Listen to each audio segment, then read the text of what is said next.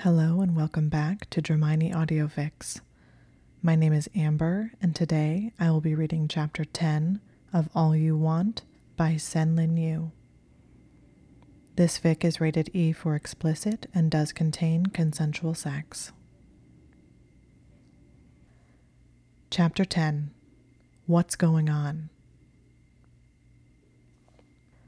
Neville's face was suddenly inches away from Hermione's and the first thing she noticed was that his irises were blown wide.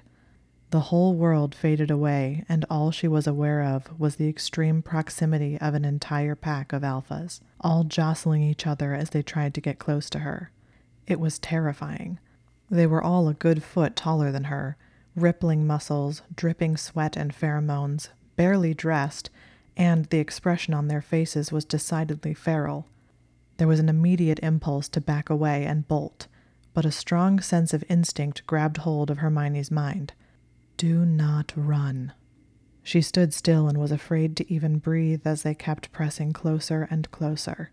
She could hear them breathing and sniffing her, and she was pretty sure she knew what it was like to be a dog. It would have been almost funny, except they were huge and she was small, and in the middle of them all. She felt a hand brush against her wrist and flinched away and tried to turn her wrists inward. Are you all right? Neville growled, studying her face intensely. His expression was reminiscent of Malfoy's enraged, predatory, possessive. I'm I'm fine, she stammered. I'm fine. Anthony tried to bite me, but Malfoy got here in time. I'm fine. I'm not hurt. There was a collective growl around her, and Hermione felt it across her entire body and over her scalp. She shivered and pressed her legs together. McGonagall could have warned her a bit more clearly before they left the classroom. Hermione still felt on edge and aroused from snogging Malfoy, and she could tell that all the boys surrounding her could smell it. Their eyes were black, and it was the sheer number that kept them all from trying anything. The air felt tense, strung out and ready to descend into violence if anyone moved too suddenly. McGonagall was shouting something, but Hermione could barely hear it over the panting and shifting bodies surrounding her. She eyed them nervously and felt her pulse quicken into a thrum as she tried to figure out what to do. I'm fine, she said again. Was someone sniffing her hair? Yes, someone behind her was most definitely sniffing her hair. She hunched her shoulders and tried to shy away, but there was nowhere to go. I'm fine, she repeated. You can go. I didn't mean to call you. She felt a hand slipping around her wrist and jerked away bringing her wrists up to her chest and pressing them against herself. Another hand caressed her waist. Stop touching me! She snarled and tried to breathe. The air was so thick with pheromones it was almost difficult to choke down. She wanted her wand. It was somewhere in the hallway, wherever Anthony had knocked it. Then there was a flash of stunning spells. Several of the alphas, including Neville, dropped. The hallway dissolved into chaos. Several large hands grabbed hold of Hermione and started trying to pull her in multiple directions all at once. The professors were trying to stun the alphas, and the alphas were all instinctively trying to drag Hermione behind them. They were not cognizant anymore, and there were too many of them. A witch cannot be dragged protectively in multiple directions at once, but apparently alpha instincts lacked the nuance to comprehend that. She was afraid they were going to accidentally break her arms as they pulled on her. You idiots! You're hurting me! she shouted angrily and kicked several of them savagely as she tried to jerk herself free. Then there was. Hermione wasn't sure. It was like a magical explosion, and she was abruptly wrenched free of all the hands. By the time she had managed to recover herself enough to figure out what had happened, she was pressed against a wall with someone standing in front of her, blocking her entire view. She is mine. The words were snarled with enough force that Hermione could have sworn the walls of Hogwarts vibrated. The hallway felt quiet enough that she could have heard a pin drop. Malfoy? she said in bewilderment as she tried to peer around him. The Hogwarts staff and the few alphas who hadn't been stunned were staring over at them. Mine, Malfoy reiterated. Peter, who was one of the few alphas not unconscious on the floor, appeared to be visibly cowed. Malfoy's expression as he glared at everyone standing in the hallway was terrifying. And so attractive, Hermione's mind cooed. She immediately set herself to fastidiously smothering the unhelpful and irrelevant thought. McGonagall was the first person to recover herself. Yes, thank you, Mr. Malfoy. I believe you have resolved the situation. If you would, please stand down now, she said in a crisp voice. Malfoy didn't move. There was a panting sound and the clip of running feet, and Professor Dawlish came skidding around the corner and came to a stop, immediately leveling his wand at Malfoy. Apologies, Minerva, Dawlish immediately said. We were nearly to your office, and he flung me into a wall and disappeared. I suspected he might come back here. There's no need to stun him, John, Minerva said sharply. There was an issue here that Mr. Malfoy ended up being uniquely suited to resolving. Dawlish didn't lower his wand, but he didn't curse Malfoy either. Minerva turned to glare at the still conscious alphas, and then gave a sigh of resignation as she addressed the house heads. I'll leave you all to deal with your students. I am going to escort Miss Granger to the hospital wing and hope that the night will resolve itself quietly now. Then McGonagall looked over with a slightly exhausted expression over to where Hermione was peeking out from behind Malfoy. Malfoy still hadn't budged from where he was standing. I sincerely apologize, Miss Granger. I had no idea that the Alphas would overreact so extremely to the sight of you. That was a terrible oversight on my part. Are you all right? Hermione found herself sidling closer to Malfoy, pressing into his robes and trying not to give in to the temptation of smelling him. Maybe a bit bruised, Hermione said, but they didn't break anything.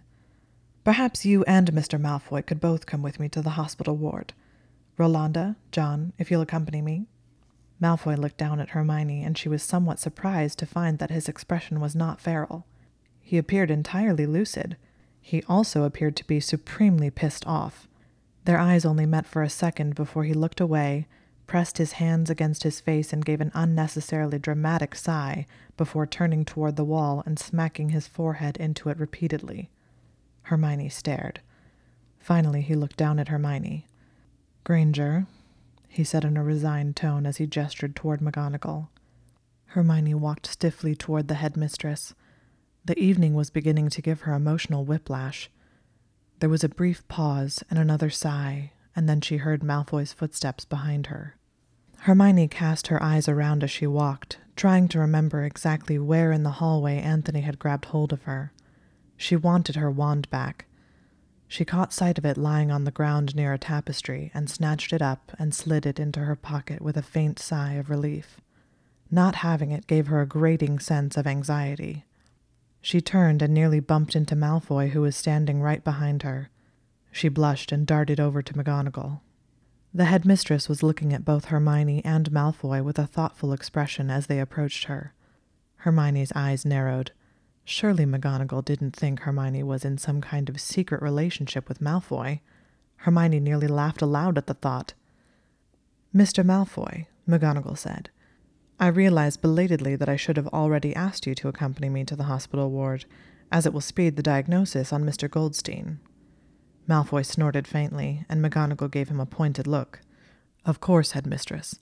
However, I can assist the school, he said. McGonagall turned and swept toward the hospital ward without another word, Hermione and Malfoy and the professors trailing after her. The moment they walked into the hospital ward, Madame Pomfrey descended upon them. Minerva, thank goodness! I was just about to send word. I had just put Mr. Goldstein into bed, and then. Madame Pomfrey waved an arm somewhat wildly and gestured across the room. This!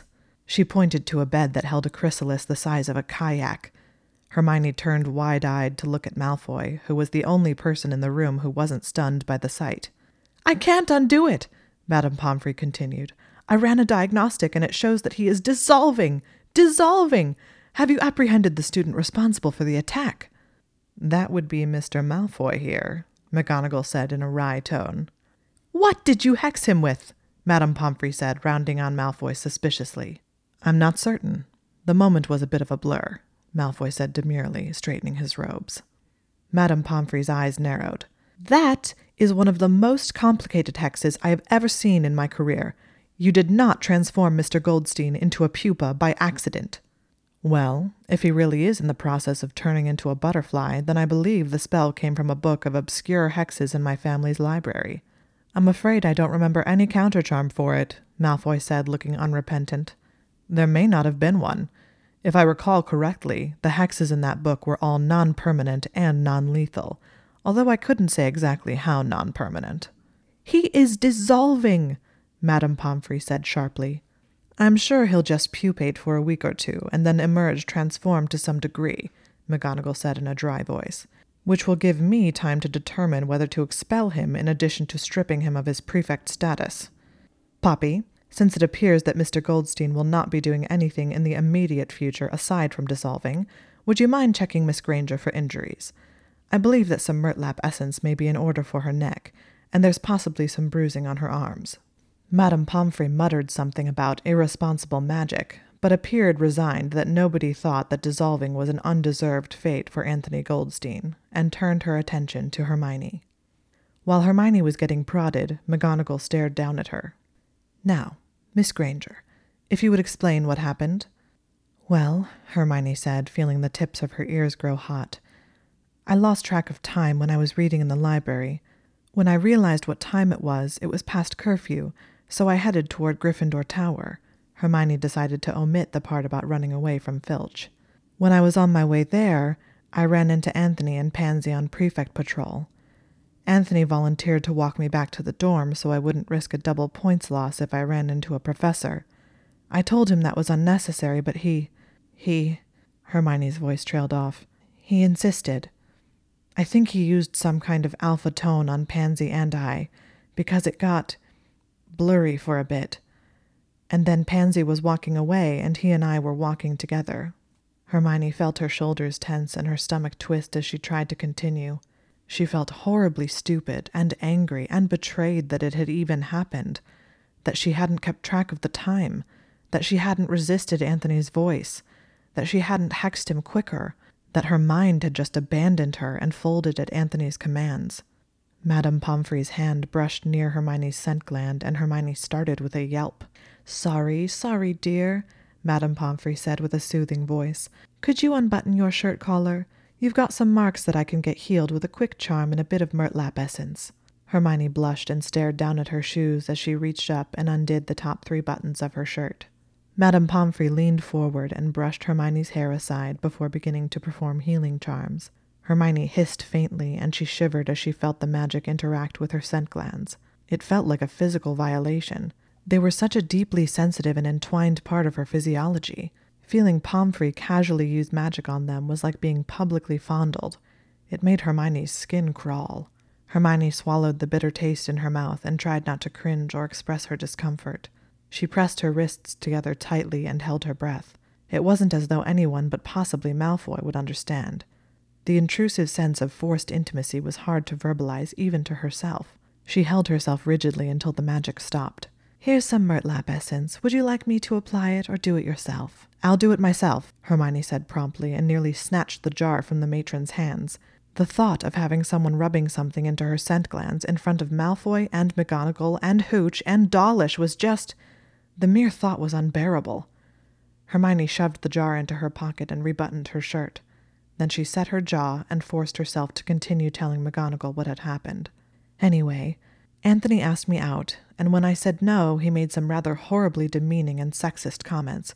So I said I was leaving and started walking away, and he used an alpha tone, and for some reason I couldn't couldn't resist the way I had before. And he got really angry that I was fighting him, and he said he was going to going to bite me. And then he said he was going to fuck me. Because according to him, being an unbound omega just makes me an open invitation. Hermione's voice was shaking with rage. If Anthony weren't in the middle of liquefying himself inside a cocoon, Hermione would have probably gone over and beaten him to death with a bedpan. He forced me into a submissive headspace so I couldn't keep saying no, Hermione said in a tight, matter of fact voice. Then, after that, Malfoy showed up. I wasn't very lucid, but they dueled, I think. Afterward, Malfoy took me into that classroom and tried to pull me out of the subspace, but I was a bit. a bit. I was in a bit of a state, and it took a while for him to figure out how to do it. Hermione glanced up toward Malfoy, who was expressionless. She glanced back down at her shoes. Anyway, when he finally woke me up, I was something of an emotional wreck at first. And Malfoy was very nice about it, and then the professors arrived, and that's what happened, Hermione said hurriedly. Did you take the suppressants today? McGonagall asked slowly. Yes. It's the first thing I do every morning. Hermione said in a tight voice, feeling insulted that McGonagall would even suggest she would be so careless. Perhaps the potions lose efficacy over time, the headmistress said thoughtfully. I'll have Horace brew a new batch, and we can compare them with your current supply. McGonagall eyed Malfoy. Tell me, Mr. Malfoy, how was it that you happened to get to Miss Granger before all the rest of the Alphas, despite the Slytherin dorm being furthest from the attack? Malfoy's expression flickered for a moment before growing guilty. I was violating curfew by practicing charms in a classroom, he muttered. Indeed, McGonagall said in a skeptical tone. And then you sensed Miss Granger's distress? Malfoy gave a short nod. Hermione studied him. He was lying about something, but she wasn't sure what. And what did you witness when you arrived? Malfoy's jaw clenched. Goldstein had her shoved into the wall, and she was saying no, and he ordered her to stop fighting him. So you hexed him, McGonagall finished. Malfoy's expression relaxed slightly, and his eyes gleamed. I may have punched him a few times, too. Or more than a few times, muttered Dawlish. Well, Mr. Malfoy, this night has been quite illuminating. I'm afraid that due to your being out past curfew, casting what is currently an irreversible hex, and attacking a professor, I will have to deduct thirty points from Slytherin, McGonagall said. Hermione found herself glaring at her former head of house. McGonagall continued. However, for saving Miss Granger and demonstrating what I understand to have been remarkable self restraint, and then helping to bring a quick resolution to an extremely unfortunate situation in the hallway, I award 80 points to Slytherin. If you will, please return to your dorm now. Dawlish made a faint sound of displeasure. Malfoy's eyes went briefly to Hermione, but darted away before making eye contact. He drew himself up and inclined his head slightly. Headmistress, professors, Granger. He turned on his heel and headed for the door, pausing only briefly to glance down at the bed Anthony occupied. Hermione thought she saw him smirk faintly. She watched him disappear through the doorway and tried not to sigh. McGonagall rubbed her temple lightly. Poppy, tomorrow, if you're concerned about Mr. Goldstein, we can send him to St. Mungo's or request a spell damage healer to come examine him. Madame Pomfrey looked over at the cocoon in her hospital ward with an expression of decidedly less concern than she had exhibited previously. Well, I'm sure he's unlikely to die from it. I'll monitor his vitals and see if I can find any reference to hexes like that in my medical library. Very well, McGonagall nodded. I'll send word to his parents tomorrow.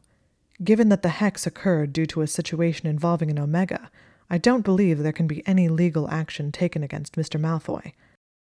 However, due to the terms of Mr. Malfoy's probation, there's a chance the Goldsteins may push the governor's board to demand Mr. Malfoy's expulsion. We may be forced to agree to a compromise of allowing Mr. Goldstein to finish his studies rather than expelling him for attempted sexual assault. If that's all right with you, Miss Granger. He would be carefully monitored. Hermione's blood ran cold at the thought of Anthony staying in school with her, but she tried not to show it. It would be awful awful and horrifically unfair if Malfoy got expelled and sent to prison for saving her. She steeled herself internally. She'd just have to figure out a way of protecting herself better. That's fine, Hermione said, meeting the headmistress's eye. I don't want Malfoy to end up being punished for helping me. McGonagall escorted Hermione up to Gryffindor Tower, and Hermione was quiet, deep in thought. When they arrived at the portrait of the fat lady, McGonagall turned and studied Hermione with a serious expression.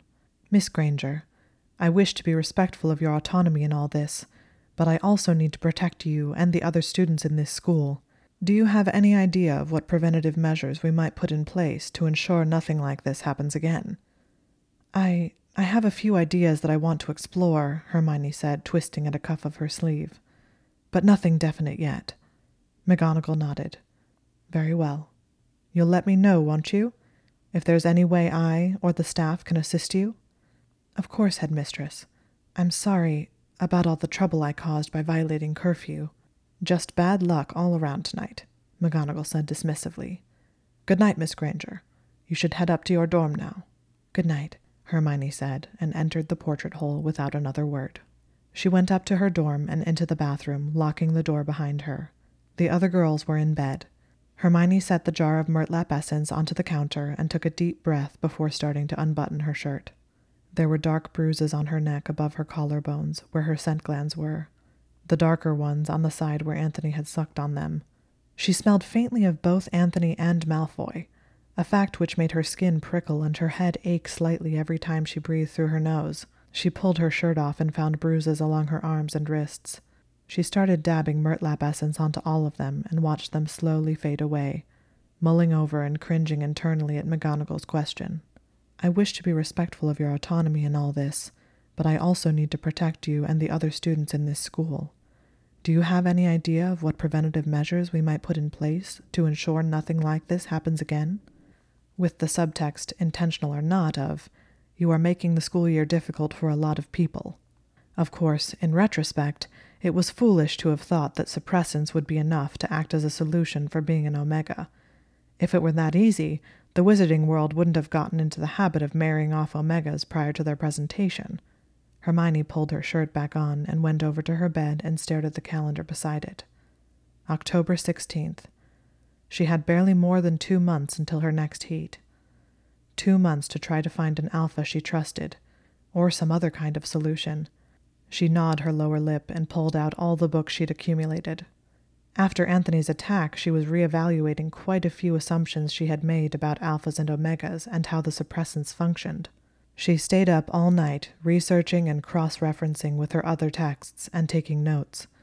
The sun was barely creeping over the horizon when Hermione gathered up her scrolls and books, slipped several letters into envelopes, downed another suppressant, and headed to the owlery. She watched the school owls disappear into the horizon, felt slightly hollow headed from exhaustion, and then returned to her dorm to try to catch a few hours of sleep. She skipped breakfast and spent the entire weekend in the eighth year girls' dorm. The house elves brought sandwiches. Most of the other students had plans and only came back to their rooms to change or sleep. Hermione missed the library. Working on a bed was much less efficient than a library desk but she had already accumulated most of the books that existed on Omegas, and she didn't want to deal with anyone approaching her or disrupting her. The project was rather private. She kept the canopy on her bed closed and hung several strips of parchment on all sides so that she could keep visual track of her various theories as she developed them. She was standing in the middle of her bed staring at all her work on Sunday evening when she heard Ginny's voice. Hermione, are you in there? Hey, Gin. Hermione said absently, studying the red lines indicating all options she'd eliminated. Ginny's head poked through the canopy and she glanced around with a bewildered expression. What are you doing in here? Ginny squinted and started reading one of the many scrolls of parchment hanging around Hermione. A research project on yourself? Mm hmm, Hermione said as she reached over and crossed out another option. I heard about what happened on Friday night, Ginny said gently. Are you okay? I'm fine, Hermione said quickly, I'm just trying to find a solution. After all, if I have to spend my whole school year hiding in the girls' dorm, I might as well just study for my newts via a correspondence course. Do. Would you want to get in touch with Charlie? Ginny asked. I'm sure, if you were interested, he'd. Hermione sighed. I thought he didn't ever want to get married. Wasn't your mum going on about that before he headed back to the Dragon Reserve? I'm sure it would be different if it was you. I don't really want to end up with someone just because he's an alpha and I'm an omega. Unless I get pregnant immediately, he'd have to schedule his work around my heat cycles for the foreseeable future, which doesn't work very well for dragon taming. And even if he could schedule work around it, we couldn't really have it as some kind of seasonal arrangement. Omegas don't. Being alone is. Hermione hesitated. It has a cumulative effect psychologically. So, being physically committed to someone who's mostly absent would be, well, not my first choice, she finished grimly. And I don't really want to become a dragon tamer or ask him to give up his career. Ginny glanced around and her eyes landed on one of the scrolls. Her eyes widened. Are you really considering? It's just an option I'm exploring, Hermione said quickly. I sent out some letters of inquiry yesterday, just to see if it's even something I could pursue. Ginny looked visibly uncomfortable. That would be pretty final, wouldn't it? Well, so is soul bonding, Hermione said in a tight voice. She waved her wand and banished all the scrolls into her trunk before Ginny could read more. Did you need anything? I was just worried about you. After I heard what happened, especially since you haven't left the dorm all weekend. Although, she gave Hermione a long look, I think I'm more worried about you now. I'm just trying to be realistic and weigh the options, Hermione said stiffly. I still have some homework to do before tomorrow. I should probably get to it now. Are you sure you don't want to come down to dinner? I'll walk you, Ginny said. Hermione sighed and shook her head. I think I'd rather just stay and work. It's fine. The elves send sandwiches. All right, Ginny said with a sigh. Just know, the offer is always open. Me and the rest of the DA. We'd be happy to help you however you want us to. I'm going to be this way for the rest of my life, Gin, Hermione said. I have to figure out a better solution than always needing a friend to walk me. You know none of us would mind that. I would mind it, Hermione said firmly. Just let me know if you need anything. Thanks, Ginny. Hermione was still standing, deep in thought, when she heard the door shut and Ginny's descending footsteps on the stairs. Then she pulled out her potions essay. It was finished, but she'd meant to revise it again before class. The next morning she buried herself among her beta classmates as she went down to breakfast, and then headed to potions class with Dean, Parvati, and Seamus. Theodore Nott and Blaise Zabini were already seated when Hermione walked in, and Theodore blushed the moment he saw her and dropped his eyes. Hermione paid him no attention and went to settle herself into a far corner as had become her habit that year. Malfoy stalked in a minute before class, followed by Pansy and Daphne Greengrass. Daphne's eyes glinted when she saw Malfoy sitting alone, and she quickly slipped into the seat beside him. Pansy shot her friend a dirty look before sitting down disdainfully beside Parvati. The potion they were to begin the process of brewing was Veritaserum. Hermione tried very hard to pay attention to what Professor Slughorn was saying about Jobberknoll feathers, but she found it difficult not to just stare at Malfoy as Daphne kept leaning over and whispering in his ear. She gripped her quill tightly and bore down on it so hard the tip cut through her parchment and left a huge blot. When class was over, Hermione dawdled as she packed up her notes and textbooks until the rest of the class had left, and then made her way up to Professor Slughorn's desk. Professor, she said, had Mistress McGonagall mentioned on Friday night that you were going to rebrew and compare the suppressant potions this weekend? Ah, Miss Granger, Slughorn said, straightening his robes. Indeed. Over the weekend I developed several varieties for you to try. Quite a subtle bit of magic suppressants. Requires prodigious skill, if I may say so myself. He tapped the side of his nose conspiratorially, but then his joviality faded somewhat. Unfortunately, there is no reason to think that any of them will be more effective than your current batch. The freshness wasn't the issue. The magic, comparatively speaking, is quite similar. The primary difference is in the side effects. He pulled a small box out of his desk containing rows of various colored potions. Here is the first one I made, which causes the coughing fit upon imbibing. This version here results in a faintly green aura. This one seems to cause fang growth when angry, and this causes fuzzy mindedness. Hermione stared down at the options. I did some research this weekend.